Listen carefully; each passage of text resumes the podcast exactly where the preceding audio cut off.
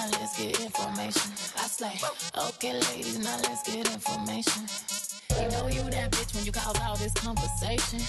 Hey, hey, everyone. Welcome to the Badge Scene podcast. It's Vanessa here, where we're having courageous conversations about love, sex, and everything in between.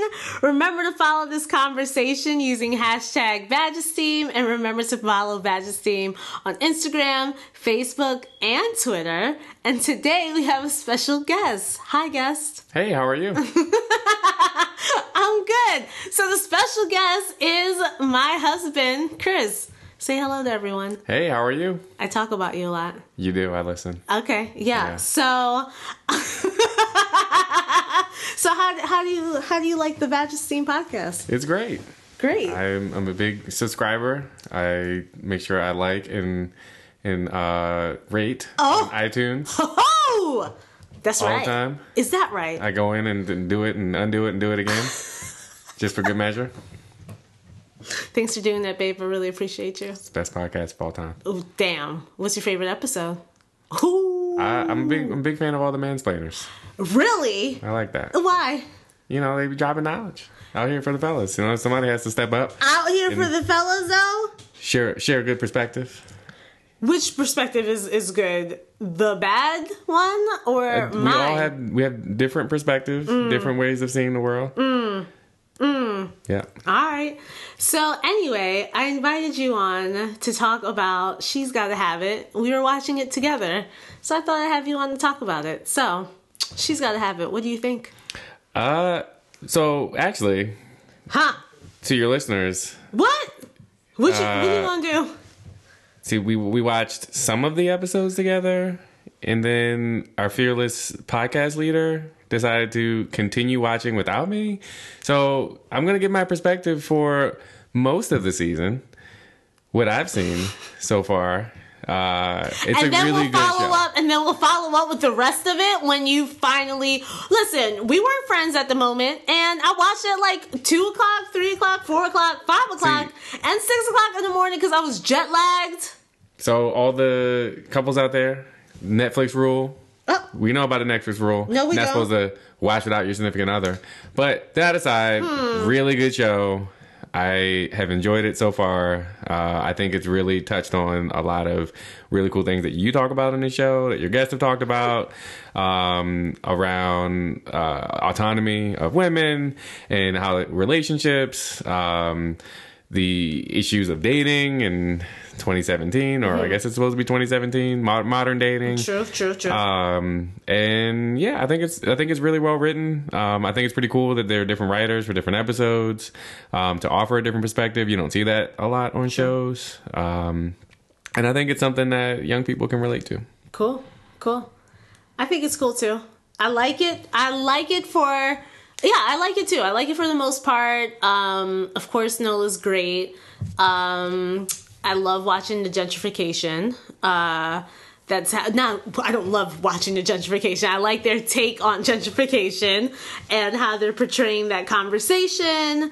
Um, yeah, I agree with you. I think it's a lot of the things that we're talking about on the podcast every week and um for the most part yeah i think nola's cool i think uh i think me and nola could be homegirls if she ever opens herself up but for the most part cool Yeah, I think I mean she's a very uh, complicated character, um, a selfish character, Yeah. which I think is a very interesting undertone um, that we are starting to see emerge uh, from her, um, and you know how.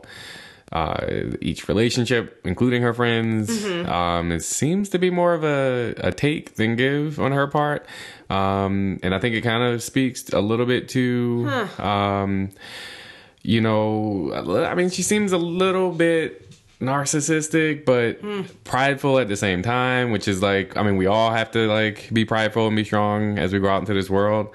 Um, so I think it's a very like interesting character to follow. Yeah, I think now that you said I didn't think about that. I think her relationships are very transactional and I think I'm having I think the biggest thing and the biggest thing and that's not a critique for the show yet, but I think my biggest critique of the people who are so called in love with Nola don't know why they're in love with Nola. And I don't know, and I don't know if that's a reflection of us as like young people not really understanding the difference between love, fuck buddies, and relationships. Because what she has right now, and I guess one of my gripes is according to our one of our great early on episodes, um, uh, with um, Miss Alicia um, Bunyan Sampson when she was talking about the definitions of polyamory, and um, she has a book coming out, by the way. Uh, but she talked about the definition of what's being in a polyamorous relationship, and and from what I know as well, a polyamorous relationship is having multiple loving relationships, and that is not what she has. Um, when we're talking about transactional, when we're talking about um, her view, or rather their view as well, she calls them when she wants to have sex. And then she only has sex in her loving bed, and and she'll call them when she has an issue or whatever. But other than that, like when homeboy Jamie's trying to leave his wife, like what are you leaving your wife for? You heart, you do not know who this person is, and every time he tries to, he's trying to establish a connection. He's trying to get her books, and he's trying to have conversations. But anytime the conversation becomes a little bit serious for any of the characters, she changes the subject or she changes the topic. So with Jamie, they were at the um, they were at the restaurant and I was trying to see which episode that was in before I Mm-hmm. said anything to you. Spoiler, spoiler alert! Spoiler alert! before they were at the restaurant, um, and he tried like he seemed like he was going a little bit deeper, um, and just you know overall like uh, with Mars, like Mars asked her about like her art and it just kept she kept it very like don't ask me about that or I don't want to talk about it, which I understand they were all centered around sensitive things but never in any of the episodes so far has she been like, hey, I was just calling you to see what's up. Like, in the very least, True. like, it just never got to that point. And so, if we want to classify Nola as a person who likes to, who's sex positive, who likes to have sex with multiple people, defines her sexuality for herself, and does not want to be controlled, and what I loved, she kept bringing up the fe- the the free female form, which I love. Then fine, let it be. But like, come on, y'all. Like, we already have a hard enough time with like um definitions. And i think that was my the the reason why it was a big gripe was because um we're trying people are trying to be heard and trying to be seen. And when you're being a little haphazard with how you're portraying these types of things that are still very taboo it's not helping anyone. So we still think bisexual people are very confused. Um she was called a trisexual in the show which was you know, like ah, like let's not go there. Like you're trying to keep it. If you're trying to keep it sex positive, let's keep it sex positive. Um, and yeah, just kind of butchering the portrayal of what a polyamorous relationship looks like was it was kind of like my gripe, a little bit of my gripe with the show as well. Yeah, I think um, that I found that interesting and, and agreed. Uh, I think the other interesting dynamic that I picked up so far Yeah. um, has been how the relationships, her sexual relationships, the the the things about those men and women um, are Okay. call all kind of things that I think she wants to see in herself or, or that are in herself. Okay. Uh, so I think it's most um, kind of pops out with the dress, the black dress, um, and how uh, you know she wears it differently with each man uh, that she's with. Say more. Uh, so, for example, like Mars, she Uh-huh. shows up with the tennis shoes and more of a like a street kind of look Uh-huh. for him, um, but also like his whole swag and like what she I think she likes about him is like how connected he is to the neighborhood, how Brooklyn he is, um, and I think she wants to she you know and she obviously grew up in the neighborhood, and I think it kind of he touches on the under, undertones or connects her to the neighborhood, uh, the undertones of gentrification, um, but also I think he she's he's that like pathway to like the street that she I think wants to keep. But then like with uh with Greer, um, he's an artist, so she had more of an artsy outfit on. Um and when she wore the dress with him. Um and I thought that was uh interesting. But then also like the connection that they have is through the arts. Uh and so when she's with him, I mean obviously they also have like the vanity, he's really into working out.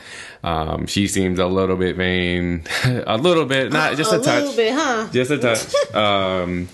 um, and you know, uh, I think he he brings that out of her. Um, so I just thought that was like kind of an interesting touch. Um, uh, I- with Jamie, it was yeah. very like scaled up heels. Yeah, up here, upscale, high heels, getting out of the Tesla, fancy restaurant. All she wanted to talk about was the view. Um, and I think it, I think think that was just that. kind of an interesting play. Uh, and then um, the I can't think of the, the woman's name. Uh, Opal. Opal, right? Hashtag Um, Opal. Yeah.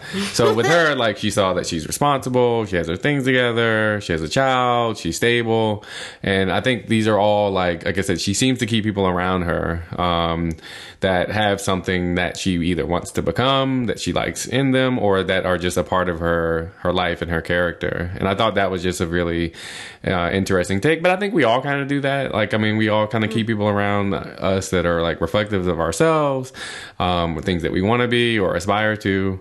Um, and so I thought that was pretty cool. Um, and then the other piece I thought was kind of interesting was the painting uh, with her best friend. Uh, and how uh, just the Still dynamic transactional. Super That's not her friend. yeah, super transactional and painted the natural hair, even though her friend wanted the long hair. oh shit! I didn't Um, think about that. and you know, I, I think you know, there's just kind of small little things in the show I think are pretty interesting. But how she, you know, she wants her friend to love herself and see herself as a powerful black Afro Latina. Mm-hmm. Yeah. and that she, the the friend, sees herself as you know wanting more out of her body and has insecurities with her body. Oh, you're talking about Shemekka? Yeah, I don't yeah, think yeah. Shemekka was Afro Latina. I think she's Jamaican. Oh, Yeah. Oh, I, I read that. so. Oh, she is Jamaican. My bad. Sorry. But I see you. I see, you with the I'm a couple, see, I'm a couple, couple episodes in. My bad.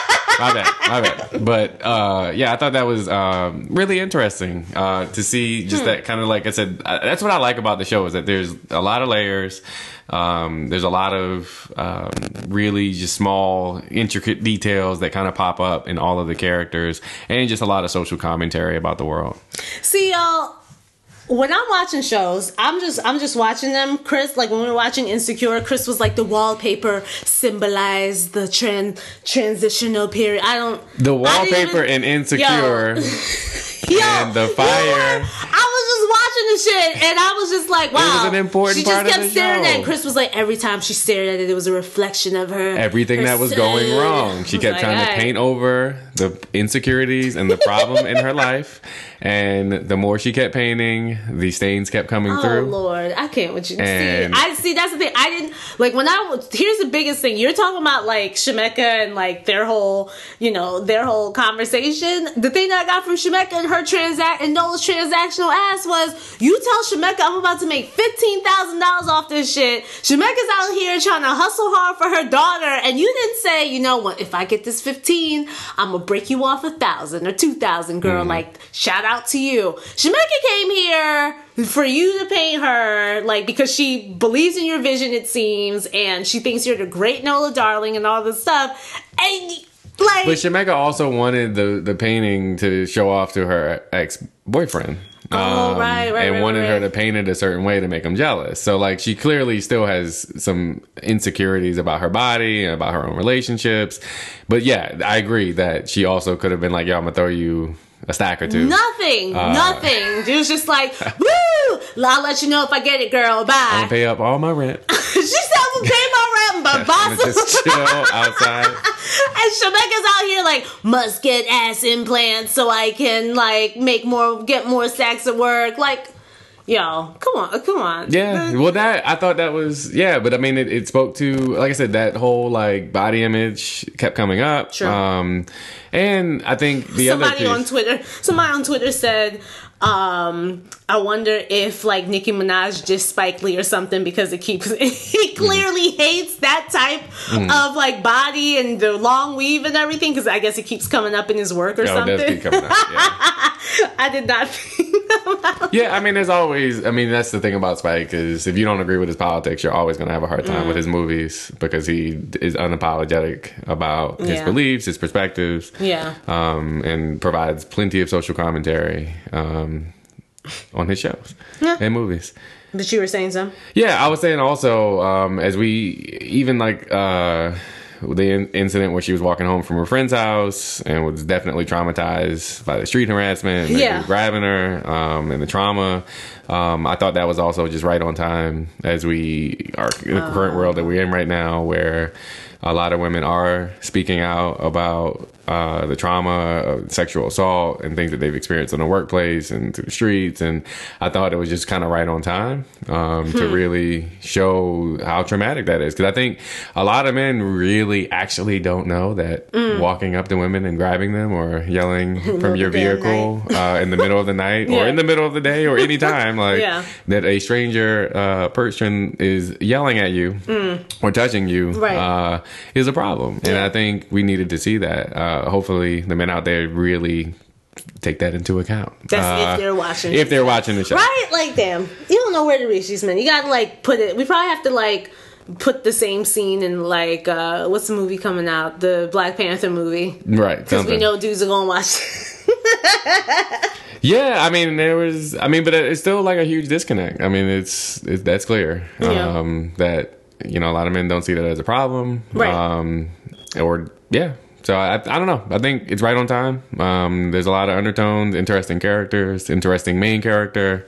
Uh, and I think he hates the millennials a little bit too, though. Uh, I kind of picked that up actually. Like, so what makes you say that? well, I think it's the impatience in her character. Um, I think it kind of, again, it kind of comes out in the vanity a little bit. Um, and just trying to, you know, and I, I think it popped up too where she was seeing the therapist and was trying to barter with the therapist instead of Shit, paying the now some therapist um, which it's cool. Bartering is not a problem if that's something that you like put out front. Right. But to just do it or think that it's owed to you, Yeah. I think was I, I read it as she didn't even give her a choice in that one. She she wasn't even like, you know what? Here's a couple of things I can offer because I'm realizing like my finances are all messed up. And hey, therapist, let me know. But I understand if I need to get my insurance card and all this shit together. You didn't even give her a choice. You no, just just dropped it at the end of the session, and then wasn't trying to pay her rent um, as well. Uh, you know, I, I- like I said, I think he was he was taking some shots at us a little bit. At least I, I read it that way. Maybe I'm over overthinking it. But you know what's interesting though, which I did not think about until I was talking to some coworkers. Um, so yes, I was excited that there were different writers, and and a lot of the writers were other women, which was great. And some critiques that I've read were, um, and some of my coworker brought up was. Um, can we have younger women writing it because of the language in some of the language that was happening in the show, which I I, didn't catch that. which I did catch, and I was like, oh, maybe they're just you know just that's the language that they that they use, but like. she said something like she like so like it was just little stuff like keep it on the low low like no one says that like it was different things about like how they were trying to do like the PBS special in the middle of the oh you didn't get there yet Hmm. wow! Spoiler alert, y'all. spoiler no no Wow. no no it's fine I'll Go back to the Netflix.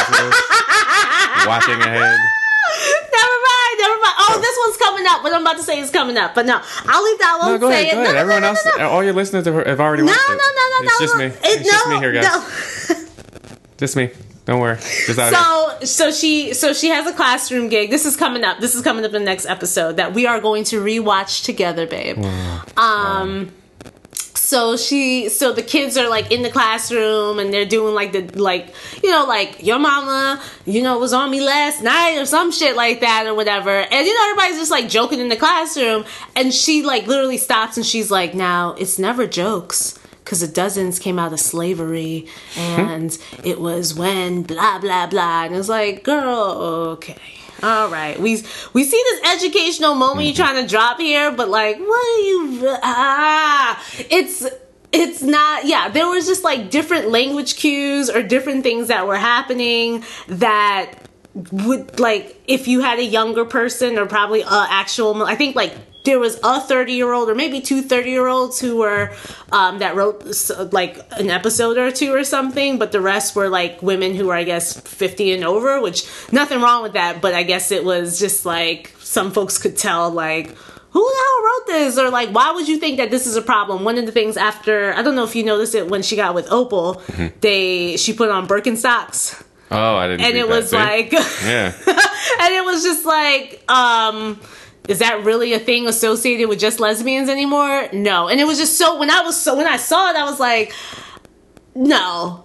Hmm. Th- you're not making it this blatant. Like it's not you're not making it this I mean- obvious that like sleep with a woman birkenstocks like i don't know i don't know and Yeah, but her character kind of does that though. That's what I mean. Like she. Oh, she puts on Mars, she puts on the Yeah. the costume of the person that, that she's she, with. Oh, yeah, like I said, that's when Mars when she put the tennis shoes on with the dress. She put the high heels on. She's wearing it in different ways to like trying to appeal to what she, like I said, to the person that she's with. Ah, But you know what? What the other thing I think that the costume was a good way to put it though.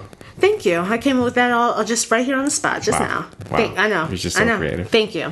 Um, but in that same regard, now that now that we're we're talking about um, that, and I don't know if this is like a young or old perspective, but they kind of played into this um, narrative that we hear sometimes still about like, oh, the men do you wrong, then you're automatic now because you couldn't find a good man, or the men did you wrong in your life, now you just go sleep with a woman, and and then Nola still didn't see sleeping with a woman as actual sex, it seemed like, because I don't know if you remember that scene, but before we got to Opal, she was like, I'm gonna be on the cleanse. It's gonna be like, know this, know that. And I, I know she said no dick, I get it, but it was like, well, okay, are you on a for real, for real cleanse? Are you trying to find yourself, girl? Well, that's when Or- Opal was like, "Yo, you get to turn it on and off." Mm. And I don't. Right, but I just feel like that's such a still a hurtful. It's still an inaccurate and can be hurtful um, description that that men still throw around. Like, oh, you couldn't find no good dick, you couldn't find new uh, good man, so you just went with a woman. No, people are genuinely attracted to women. Right. they women are true options out here. Like, you don't just. Ah, just but then Opal, but I mean, still, what's her face? Opal didn't come back into the picture until the men did her wrong, so that was kind of like shading in itself. Like you weren't checking for me. You kind of it seems like you ghosted me, Mm-hmm. and it's like, oh, the men disrespect you. All right, come on over to get into the the comfortable bosom Right. of a of a Opal out here. I mean, Opal was fine. Go ahead and be with Opal, but Mm-hmm. also that's why I think I'm Team Opal because Opal was Opal was not putting up with that shit. Like I got a child, I got a business, I got things to do, and I don't have time for you to be mismanaging relationships too because you came over. Or just coming in and out. Like I don't, I don't think the True. deal breaker was like. For, I think Opal was initially cool with like the understanding that she would be with other people still, but Hmm. it was when she made the promise to the daughter and then didn't come. Yeah, I think that was. I think that that is the thing that broke the camel's that that broke the camel's back right there. Or is that what is that Mm-hmm. the expression? But yeah, I just I feel like Opal, but Opal just seems like a more serious, settled down person. Because when what's his face came around the corner, um, the light skinned guy, um, cannot remember his name, Greer. Yeah. When Greer came around the corner and saw her sitting with Opal, Mm-hmm. um, it was just super awkward, and it seemed like Opal was like, you know, I'm d- like, let me. I think she was done there. Yeah, I think she's like, let me just get back to work. Like, we see the games that you're about to play here, and I don't have time. I don't have time for any of this shit. So, yeah. Mm, yes, like we love Nola. We love her freedom. We love how we're like we're calling. She's calling her shot. She's, you know, She's calling her own shots. she's I mean, I think calling her own thing. shots. But then, of course, it's a Yeah. wonderful thing. Like this is what we want. But the other part for me is is she if you're calling if if you're calling the shots and it is what it is, then let it just be what it is. It seems like she had to keep explaining herself, and I understand like she. It, it was like that in the show setting because everyone was like, well, what about me? Or like, mm-hmm. oh, you, where's your other man at? Or blah, blah, blah, blah, blah. And I did like how she shut it down and kept boundaries up. I did like that. Like, Sure, you yeah. know what this was when, whenever Jamie tried to question her with a whole ass wife, which, sir, It's complicated. no, you have a whole ass wife at home who you s- no, who sleeps upstairs. You have a whole ass wife and child and need you to stay out my damn business. Um, But she was shading him too, though. Like how? they, they had the dinner conversation where Mm-hmm. she kind of was like, "Oh, when are you going to fix that?" Like kind of thing. Like seemed upset about the fact that he was still with his wife. Oh yeah. Um, that's the thing I don't understand about no, like, girl, you just want it all for yourself when you out here with options Right. too. And Keep it with I options. Like, it's- it's Keep all that about as a her. money man. I ain't got no problems with you taking the coins, but girl, yeah, no, okay, you're right about that. She Yeah. definitely was like, I'm not, I'm cool with being casual. I'm gonna be your secret. But when she asked them, when she has some like, you don't introduce me to your friends. what has Shemekka and Clorinda seen them? No. Okay, then I need you to that it's those it's those nuances where I'm like, girlfriend, if you don't like just get yourself in order, just tight, just I need you to tighten up. But it's also that's probably the the conflict that we have with Nola. Like, where the hell are you? She's so lov- lovable, but she gets on your damn nerves at times. Yeah, but even with the e- with each with each thing instead of it just being like yo it is what it is and that just being that i felt like she's sometimes just overcompensated by over explaining like i am this i am not i am not a freak i am not of this i am not a that but like if you're not those things then let's not let, it's not those things then like Yeah, it is what it is Yeah, I think she. Yeah, I think she was very confident in who she is. Yeah. which is like I think the show was trying to like strike the balance of like, yeah, you can. The, the, I mean, it's a it's it's a weird thing, right? Where you want to be independent, you want to love yourself, care for yourself, set your own boundaries, do your own thing, live your life how you want to live it on your terms. But she's also very reliant on other people as well, mm. and it's it, it's okay to be independent if you have all your all your stuff together, but if you don't, then you can't just also just kind of pick people up and put them down and at, at your own whim and wishes, um, and not then you can't get mad if they get mad about it or get upset about it or want to push you away. Um, I feel like she starts She sort of starts reconciling that at the end, but Hmm. I won't. I won't go there. wow, I won't go. I would know that. No, no, no. I, I, mean. I mean, I would know these things. I'll, I'll be sure to come back on and the last. I think. I think the in the season last. perspective. I don't know if you have anything else, but I think the last thing for me was, um, just to bring it back to the black dress. I think the problem with the black dress. I mean, not only was it too damn expensive. Yeah. Um, but it was at the recommendation, not for ju- like specifically the black the black dress, but at the recommendation of her therapist. Do something, get something, wear something, whatever that you can feel good in. Do something for you.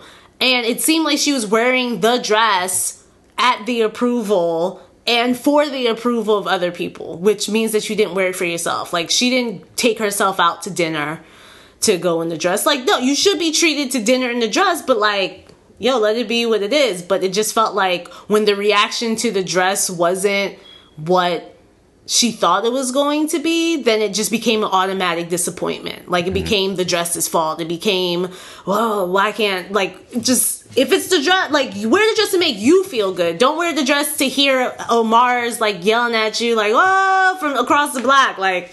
That's my dress. I love it. I think I look the bomb in it. I'm gonna take some selfies with it. I think I'm it- gonna skip around town and show my ass in this dress. Like it, it just only came out when it was when she was with these men. It didn't come out when it was like, "Yo, Clorinda, let's go out" yeah. or whatever. Well, I think it even interesting starting lead into the dress was the gentrified boutique store uh, in the Uh-huh. neighborhood, and like the woman following them around. So I think she part of it was like trying to show that woman that she could afford it, show her friend that she could uh, step out and you know Mm. do something nice for herself.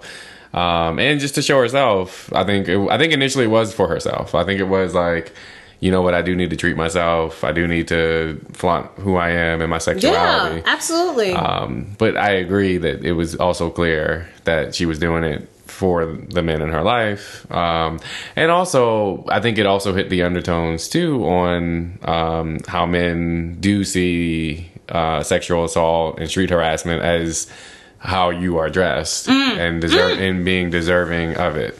Um, I didn't even I didn't even get all that. You see, I didn't even get all that, uh, Mr. Deep. so I think it, I, I, like I said, I love the play of like both highlighting her insecurities, highlighting like the dynamics of each relationship in her life, but then also like some social commentary on like men needing to get our shit together and understanding that it is, regardless of what a woman is wearing, it's never okay to harass or abuse. Did they ever get that message though?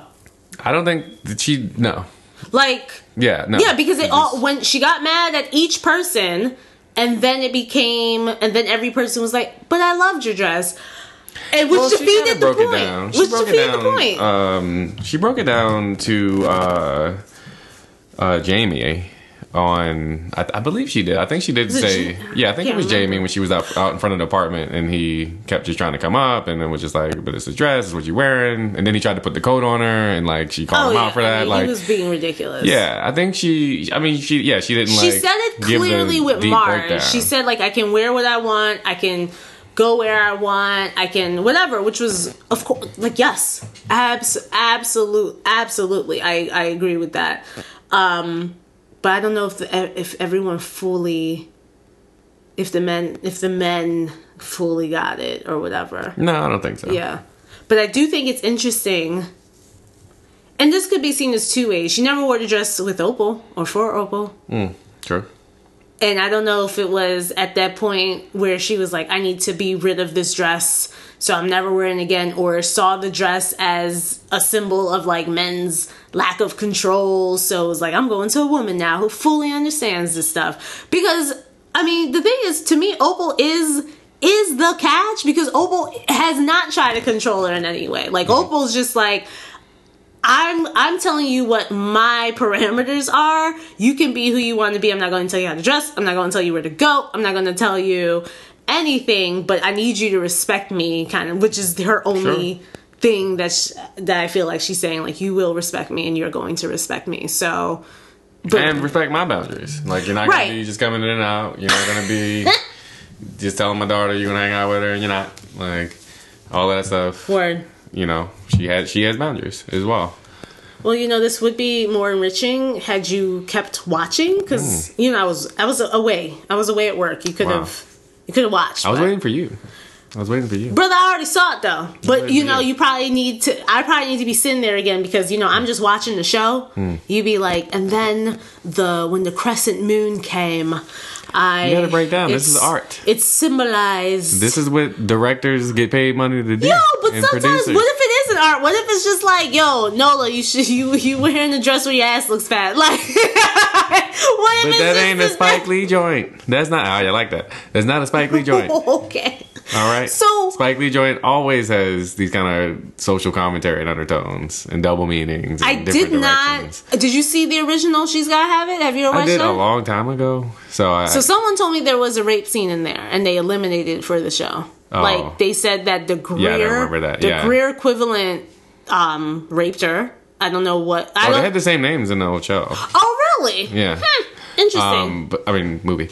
Um, and it, like, I guess from what the person told me who watched who watched the original was trying to compare, they said it was like his way to like get her to like settle down or something. And i Hmm. guess she was like all right i'll try being monogamous with you. And then like opal was never really a love interest. Like Op- opal was just like her lesbian friend. And she apparently it was just strictly dickly Hmm. that was a, someone said that was a quote from i think someone says that one of the the recordings that uh that was one of the things that she said so it is interesting that yeah she is being more fluid in this in this in this new school version True. yeah so Well, we gotta go rewatch that as well together.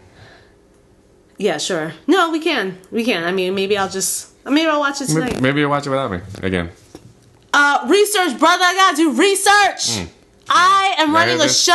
Y'all hear this? I'm running a show. I gotta keep it fresh and funky for for my out here exposing. listeners. I'm out here exposing. Put it on blast. Ever in your, you know, you're not invited back. You're not come invited back. back. How was this experience for you? It was cool. Thank you. Were you nervous? No, Well, thank you for doing this. thank you for having me. Right, y'all. So, like I always say, Vagesteem is one of those avenues where we want to hear from you. We want to learn from each other. So, not only did Chris and I talk about She's Gotta Have It, I mean, up to the fourth or fifth episode. um, but some of y'all watched and binged, and some of y'all watched the whole series in one day, which Chris was not capable of doing. Um, and you guys gave your insights, and as listeners submitted some of your insights, some of y'all really, really, really liked it. Some of y'all dug deep like Chris. Um, some of y'all were just watching on the surface. Some of y'all were Team Mars. Some of y'all were, you know what? No one, no one was Team Greer. Not a, Not not a damn person. But oh, speaking of that, so yeah, I posted about like, all right, y'all, who's Team Mars, Team Greer, um, and Team Jamie, and then I wrote another post and was like, oh my gosh, I'm being mad heteronormative right now. Who's also Team Opal? And folks on okay, so on my Instagram, overwhelmingly folks were Team Mars, Nola, and Opal, and then because everybody was for the Team Nola people, they're like F, F everybody. It's all about Nola, which yes, I'm about that life. But then on Facebook, it was overwhelmingly Team. Jamie, and then that's when I had to cut in because Jamie was the most bothersome to me. Like, first of all, that messed up hairline. True. Um, but I don't have a good barber. but also like not with you, Jamie, all up in my damn face because Jamie I felt like was the the person who the most asked several times, like, what about the other men? What you gonna do? Where you going? I need you to get out of my face because you know what this is. Thank you. Number one. But number two, I kept pushing back because Jamie is willing to risk it all. Literally risk it all on somebody that he hardly knows. You just know you I think he's in love with the idea of her and that's very immature as a All of them 40 year were in old love with person. The idea with her. But I feel like she but for this one in particular, Sure. like you're married you're, you're married. Like you've been married for a while. You see what what you know what you're looking for, what you're not looking for. So I would think like if you're going to risk your family, that you really need to be sure and know what you're looking for and what's going on. Like she's 27, he's 40 and you're like i'm just i'm willing to risk risk risk it all risk my son risk the this and you don't even like homegirl's not even saying more than 10 words to you like that is what do you really know about her to risk it all like and cut her checks Well, I think it again undertone. Uh, Oh. I think it speaks to Dudes risking it all, Well, risking the the whole damn families. The, the not everybody can kind of take just a physical relationship and not build an emotional connection. I think she's clearly very good at that. Mm-hmm. yes Um, shout out to her but every dude in her life is not um, able to do that. Yeah.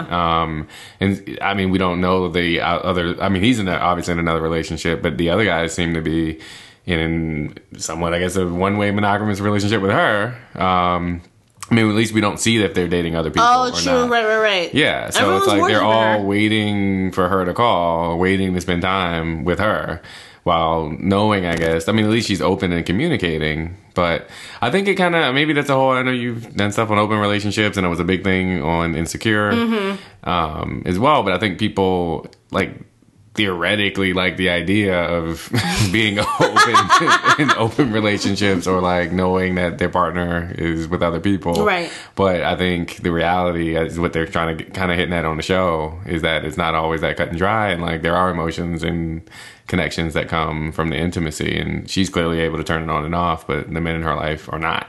I mean, they're not clearly. Yeah, and maybe they're, and that's the thing. I think you had said this earlier, like, or just in our own conversations, like, she's not even in a community of folks that kind of understand that. So she probably understands with what polyamory is and p- potentially truly wants to be in those types of relationships. But you're seeking monogamous men, or just maybe that's Women who just are most comfortable in monogamous or yeah, or maybe the men that are in that circle are just that's that's what they know. That's what they want to do. They want to be with you only. Like Mm-hmm. dope, awesome. Because Nola got some tricks clearly where you got three different dudes. Girl, yes. Yeah, but all I up- think all up on you Right. only. Come on, Nola got that good, good. But Yeah. all, all true. But I think again, but they're not. They don't share that same idea. yeah, they don't. They don't. And so I'm just like, all right, do it, but be in circles or social circles where folks are like, all right, dope. I'm gonna go back to my other partner now. And Jamie is best set up to be in a polyamorous relationship with you if he would only um, put his wife on game. I mean, we don't know if his wife is cool with that or not. So Well, most of his calls are in his office, so I don't. I'm, I get the impression she doesn't know. Oh yeah. Yes, you're at episode. Okay, yeah. All right, well. Yeah. All right, It's all okay. right. It's okay, babe. But yes, for Facebook, I had to keep going back because uh, for for me, I mean, also it's just a conversation around like, okay, why why do you think? Because I mean, for for the most part, for the folks that are like Team Greer, it was all about like he just seems best suited. He only seems best suited because he has money and because he reads books. Like that's the appeal of him, but mm-hmm. he's clearly a jealous man, clearly insecure, and clearly is not a good communicator. Like you and you are not you are not going to keep asking me about what's going on after we've established a relationship and you don't know yourself because you don't even know what you like and don't like. And instead of just like taking a step back and being like wow being with this other woman is really allowing me a freedom of doing x y or z or having conversations about x y and z and just like really maximizing on that opportunity you're not you're just willing to like risk it all which to me is just very immature and insecure um to do that. So now i had to i don't know who i'm team opal. I'm team i'm team opal and nola. That's me.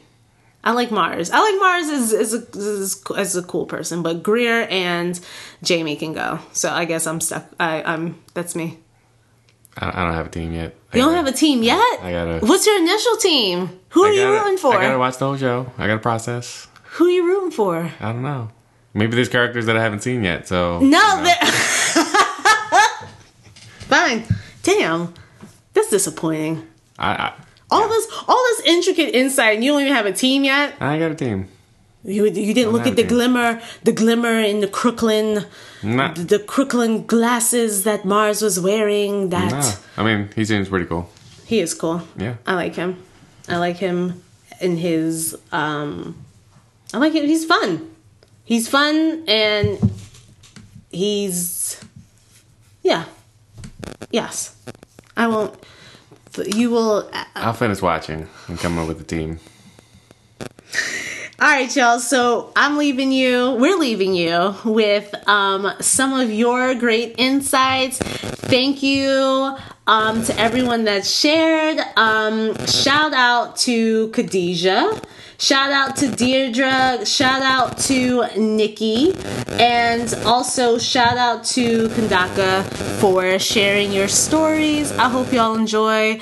Send your questions to vagesteam at gmail.com. Send me some DMs. I love hearing from you. Remember to rate the show on um, the Purple app, your podcast app, if you have a iPhone. And also, you can leave comments on SoundCloud as well. Tell a friend to listen, and I will see you next week. Bye. You're supposed to say bye too. Bye. Hey y'all, it's Khadijah, and I want to get into this reboot of She's Gotta Have It that literally has snatched my edges out. First of all, let's be clear. I didn't have edges to begin with, but when I say she's gotta have it, I stayed up all night binge watching this joint. It is an amazing, an amazing remake. Not to mention, I love the fact that Spike Lee brought in his wife and his sister to actually collaborate and even help with writing some of the episodes. Hmm, let's first get into Nola. I love Nola. Nola reminds me of myself, right? Like, I don't want to be tied down. I don't want to have someone control me. I don't want anybody to tell me what to do because I'm my own person. And the fact that she was dating three dudes at once, and that's totally fine because at the end of the day, a woman's body belongs to herself and she has full, full control over what she does with it. But if I was Nola and I had to pick one, y'all, I would probably go with Mars. Mars, I'm not even into like light skin Puerto Rican type of dudes, but Mars, he was giving me something, y'all. And I don't know if y'all felt what he was giving me, but he was giving me like he really cared about Nola. Like, I just love the fact that he was like street smart, but also socially conscious really cute style. Couldn't really get with the frames, wasn't feeling those glasses, but I loved his super cute ponytails and intricate styles. I love that Mars was like young, hip, and fresh, and I could really tell that there was some sort of just genuinity about him. He was just so genuine to Nola. Jamie, definitely more financial well off, but Jamie had a whole wife. Like, what are you doing? Sleeping in a basement. Now, mind you, let's get into that basement he was sleeping in. That's the size of my apartment. So, let's get into uh, different levels of wealth. Jamie definitely has coins in the bank, but Nola, I have a question. Why are you fucking three guys and your rent is late? Like, that's just not how I operate on the scene. Like, I'm not gonna be out here doing that, struggling to pay Miss Ella my rent.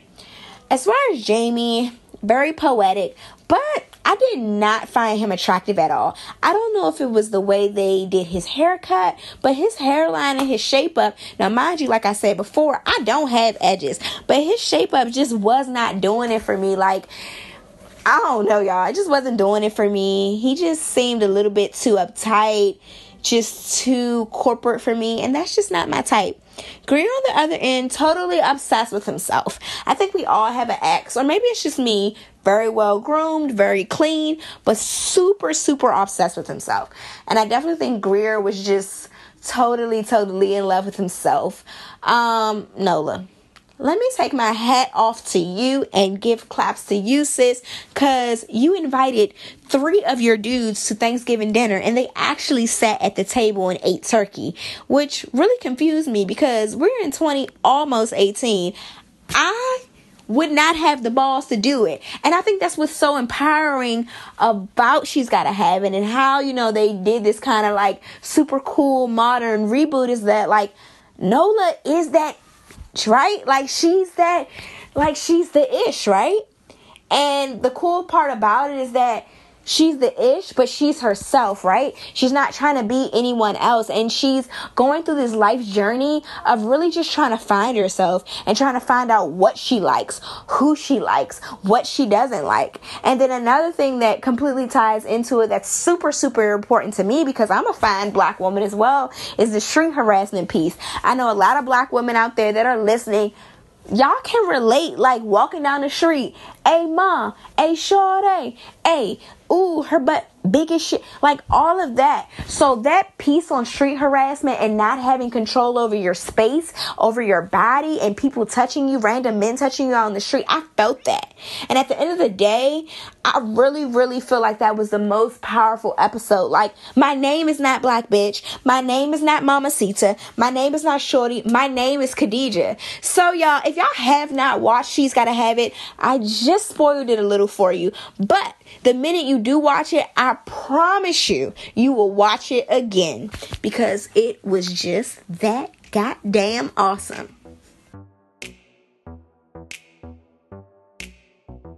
Hi, uh, my name is Deirdre. Um, so I asserted online on Twitter that I found it very interesting the music that was chosen for each love interest. So just to recap, for Jamie, it's Between the Sheets by the Isley Brothers.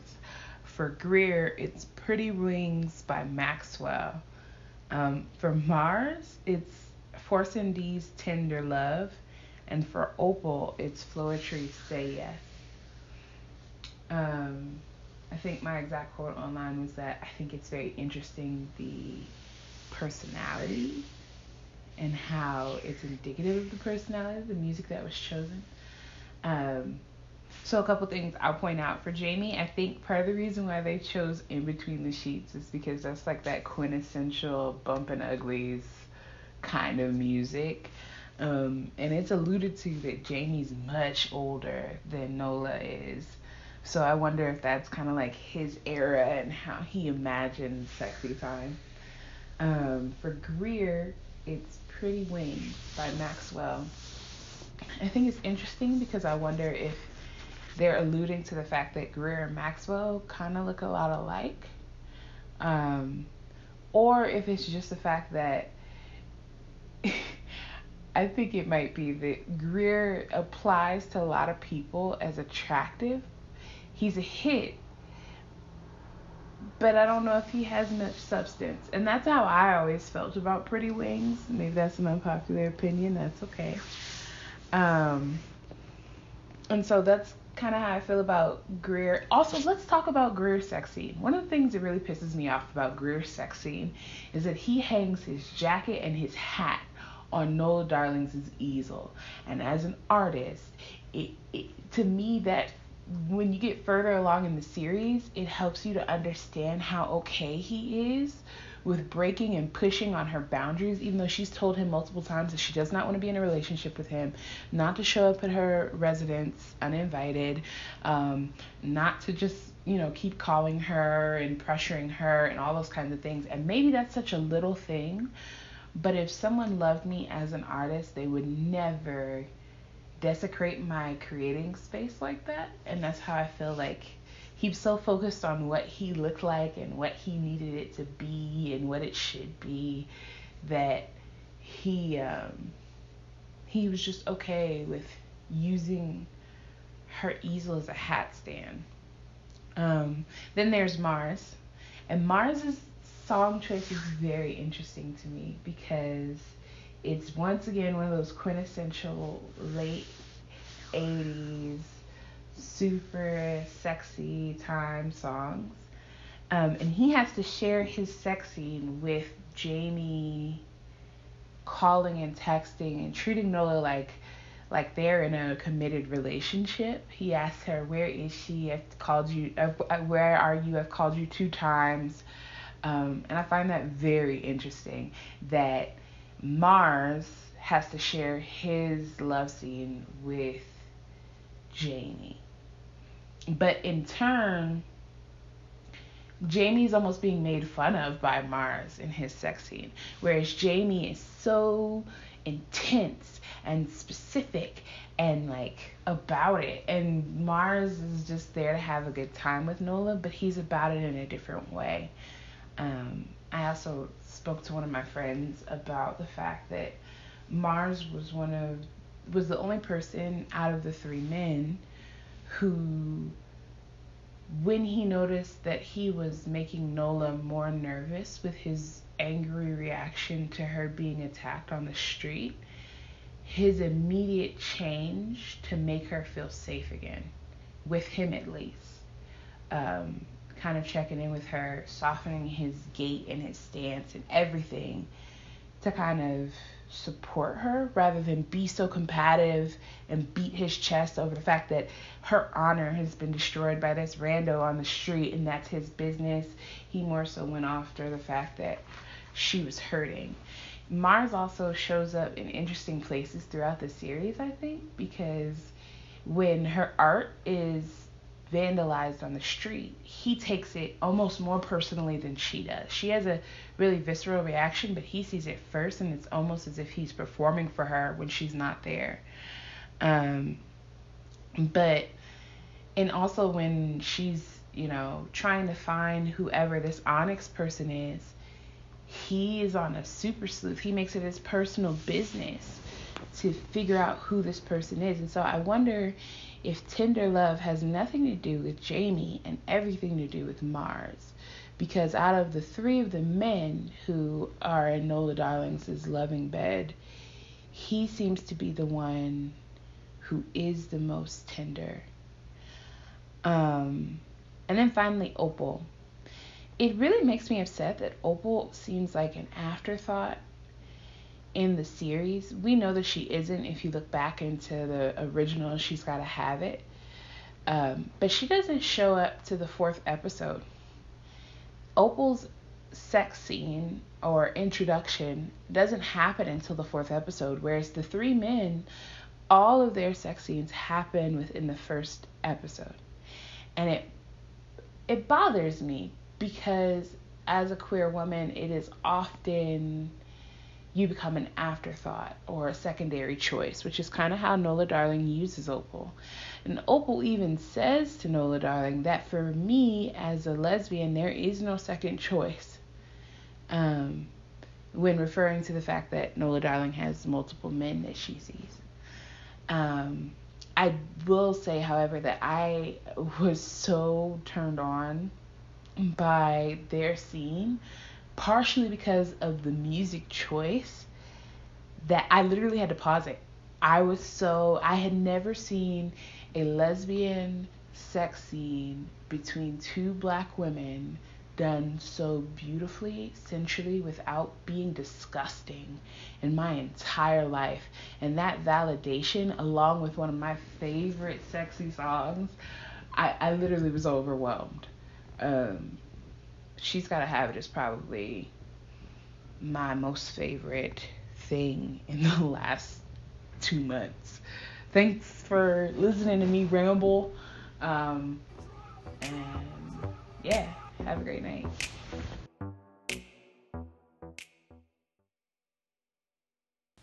I was super excited about the idea of She's Gotta Have It turning into a series because the actual movie, She's Gotta Have It, is one of my favorite movies. Um, I saw it when I was very, very, very young. And um, even though I couldn't understand all of the concepts at that time, as I evolved and I grew, so much of it resonated with me.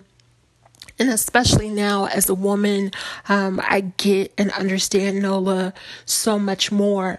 Um, for me, I think two things are going to happen.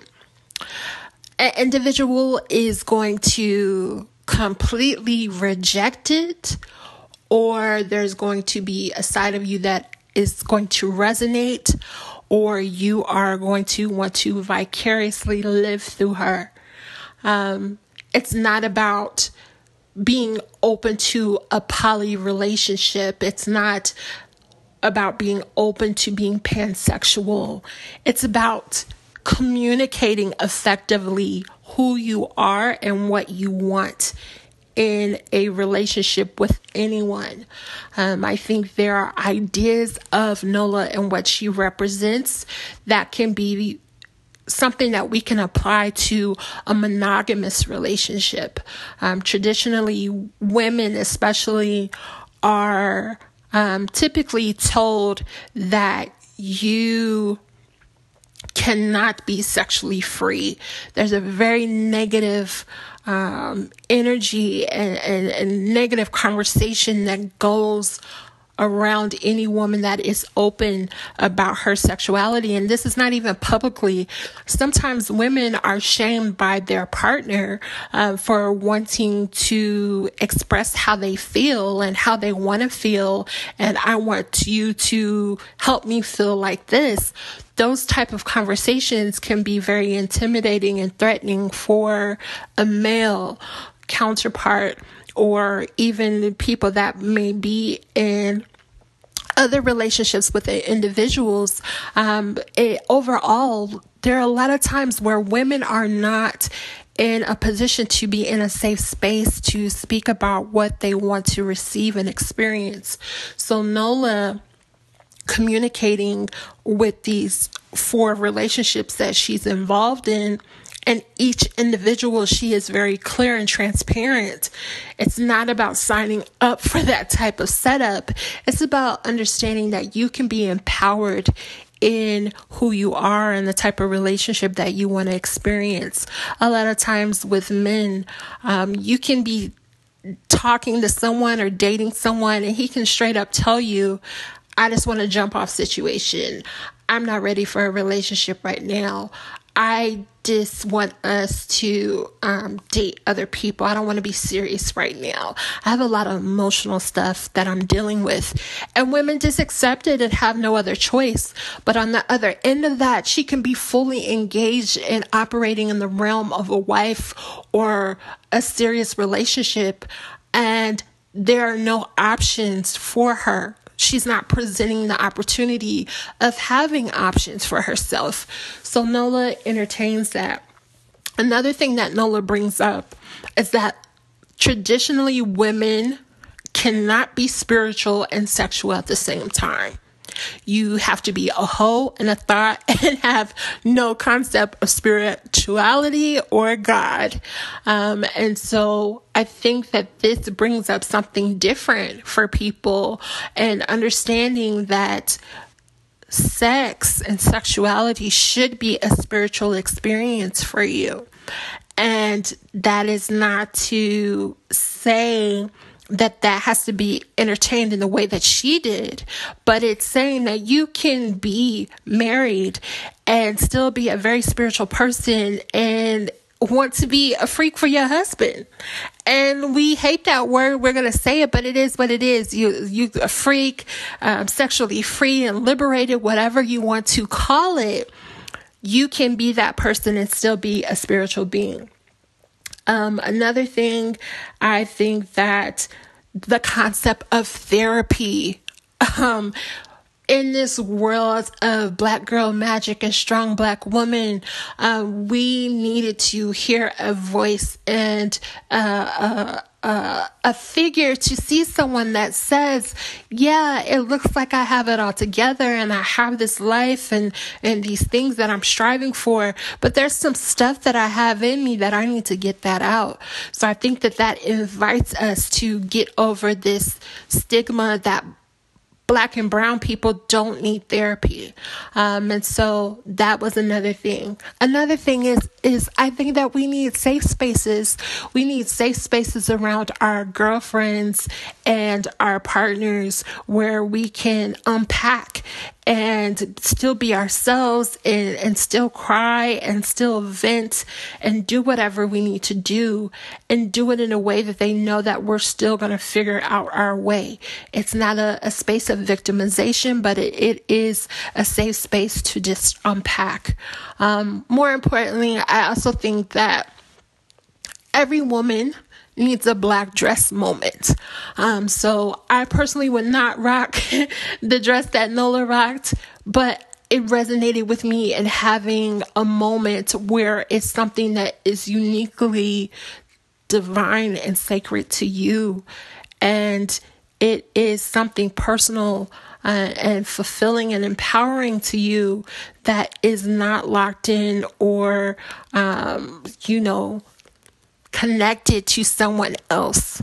So that is also a beautiful concept that brings light to just having space for you and having self love and self care and spirituality and doing things because they feel good to you and being able to set boundaries through family and friends and anyone that comes against you and just really evolving and saying, "Hey, I'm not perfect, um, but I want to I want to figure this life thing out, and I'm to do it to the fullest." Um, so I love Nola um, I always have. And, um, you know, again, even though there are not things that are identical about Nola in my life, um, as a woman, there have been things that have always resonated. Um, and, and just the ability to love people and to give and wanting to be free and connect on a different plane and to truly be myself. And, and like she said, one, two, three fingers cannot block out the sun. So that's my take on it.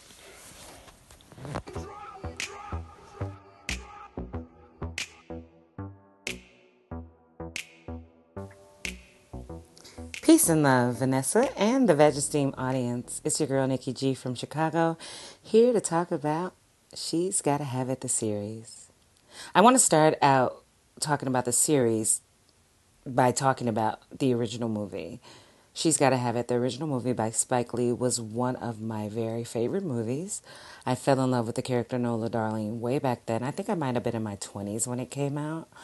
And um, she was the first person that I ever saw depicting, you know, freedom to express her sexual prowess in any way she felt felt was necessary. And she wasn't letting anybody hold her back. And the thing was, I identified with her so well because at that time I was dating two guys and two girls. None of them knew about each other, in contrast to Nola Darling in the movie. Um, but at that time, I just felt I didn't have the, the the vocabulary or the wisdom to know what it was that I was doing or feeling. And um, so I took on the world's view of what I was doing and what I was feeling. And the world said I was a whore and a slut and that I should be ashamed. And that is what I was. And, um,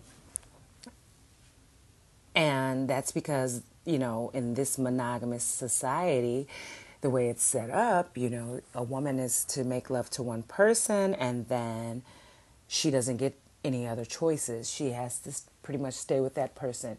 I see a lot of times on um, social media women talking about body count. I wouldn't give a fuck how many people I fucked. Now I'm going to fuck you. And you can count that all up. But anyway, I digress. That's getting off the topic. So, I was in love with the movie because she was the first character whoever was free. And she wasn't apologetic about it. And that made me rethink how I felt about it back at that time in my 20s. Now, of course, I'm over 40 and I can care less what a person thinks. I'm not apologizing to anybody about not wanting to be non uh, monogamous. I have no problem with that. So this, I like the series. I the thing I like about the series, first of all, in conjunction with the movie, or in connection to the movie, I should say, um, is that it gave us a backstory to the characters that we met in the movie. So if you ever watched the movie, you never knew Jamie was married, or maybe even in the, in the movie he wasn't, because he seemed to be free to do what he wanted. Um, Mars and Greer, they seem pretty much the same as they were in the movie, but another contrast to the movie, to the series, is Opal. Opal was Nola Darling's friend in the movie, and Opal was a lesbian, and she didn't have kids that I know of, but um, and she was beautiful in the movie too. But in contrast to the series, Nola was not interested. She actually used the phrase strictly dickly, I think, in the movie. So the series, I like the fact that it um, improved upon the characters or, you know, gave us more of a backstory and uh, grew them up, so to speak. um, I, I, did like that part. I liked um, finding out more about the characters that I had fallen in love with so many years ago. Um, now, about the series, the thing I like about the series the most is, of course, the fact that it shows Nola, a black, young, artistic woman following her passion in every aspect of her life, it appears. She's following her artistic passion you know, she succumbs every now and then because she has to make money. And as an artist, I'm a write, you know, I write and perform poetry, so I definitely understand that. I was an accountant in a former life, and whenever I have problems, I go back to get me a little accounting job until I can, you know, get my art to take off again. So I relate to Nola on that level. Um, I I love that she's living out her passion with the guys. She's chosen the three guys she wants. If she doesn't seem to add another one, but I don't know. Maybe if the series goes on, she will. But in the series, like I said, she had an attraction for Opal and had even um, go ahead went ahead and opened Pandora's box and explored her curiosity. So I saw that she and Opal were lovers.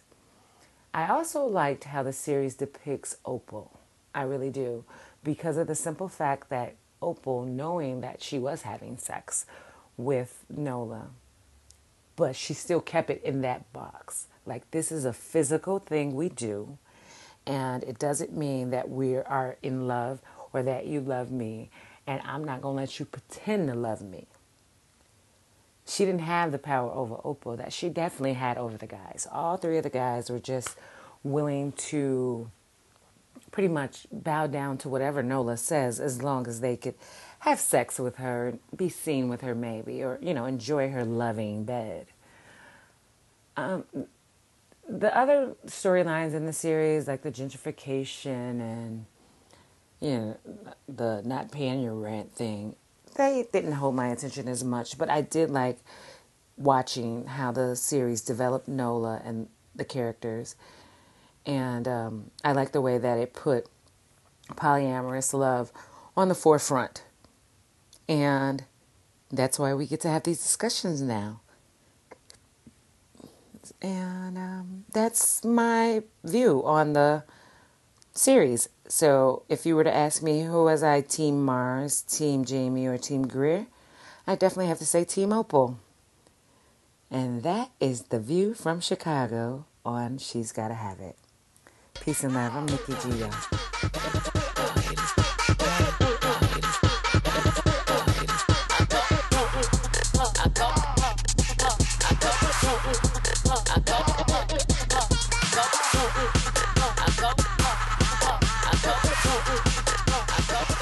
so possessive, so I, I, I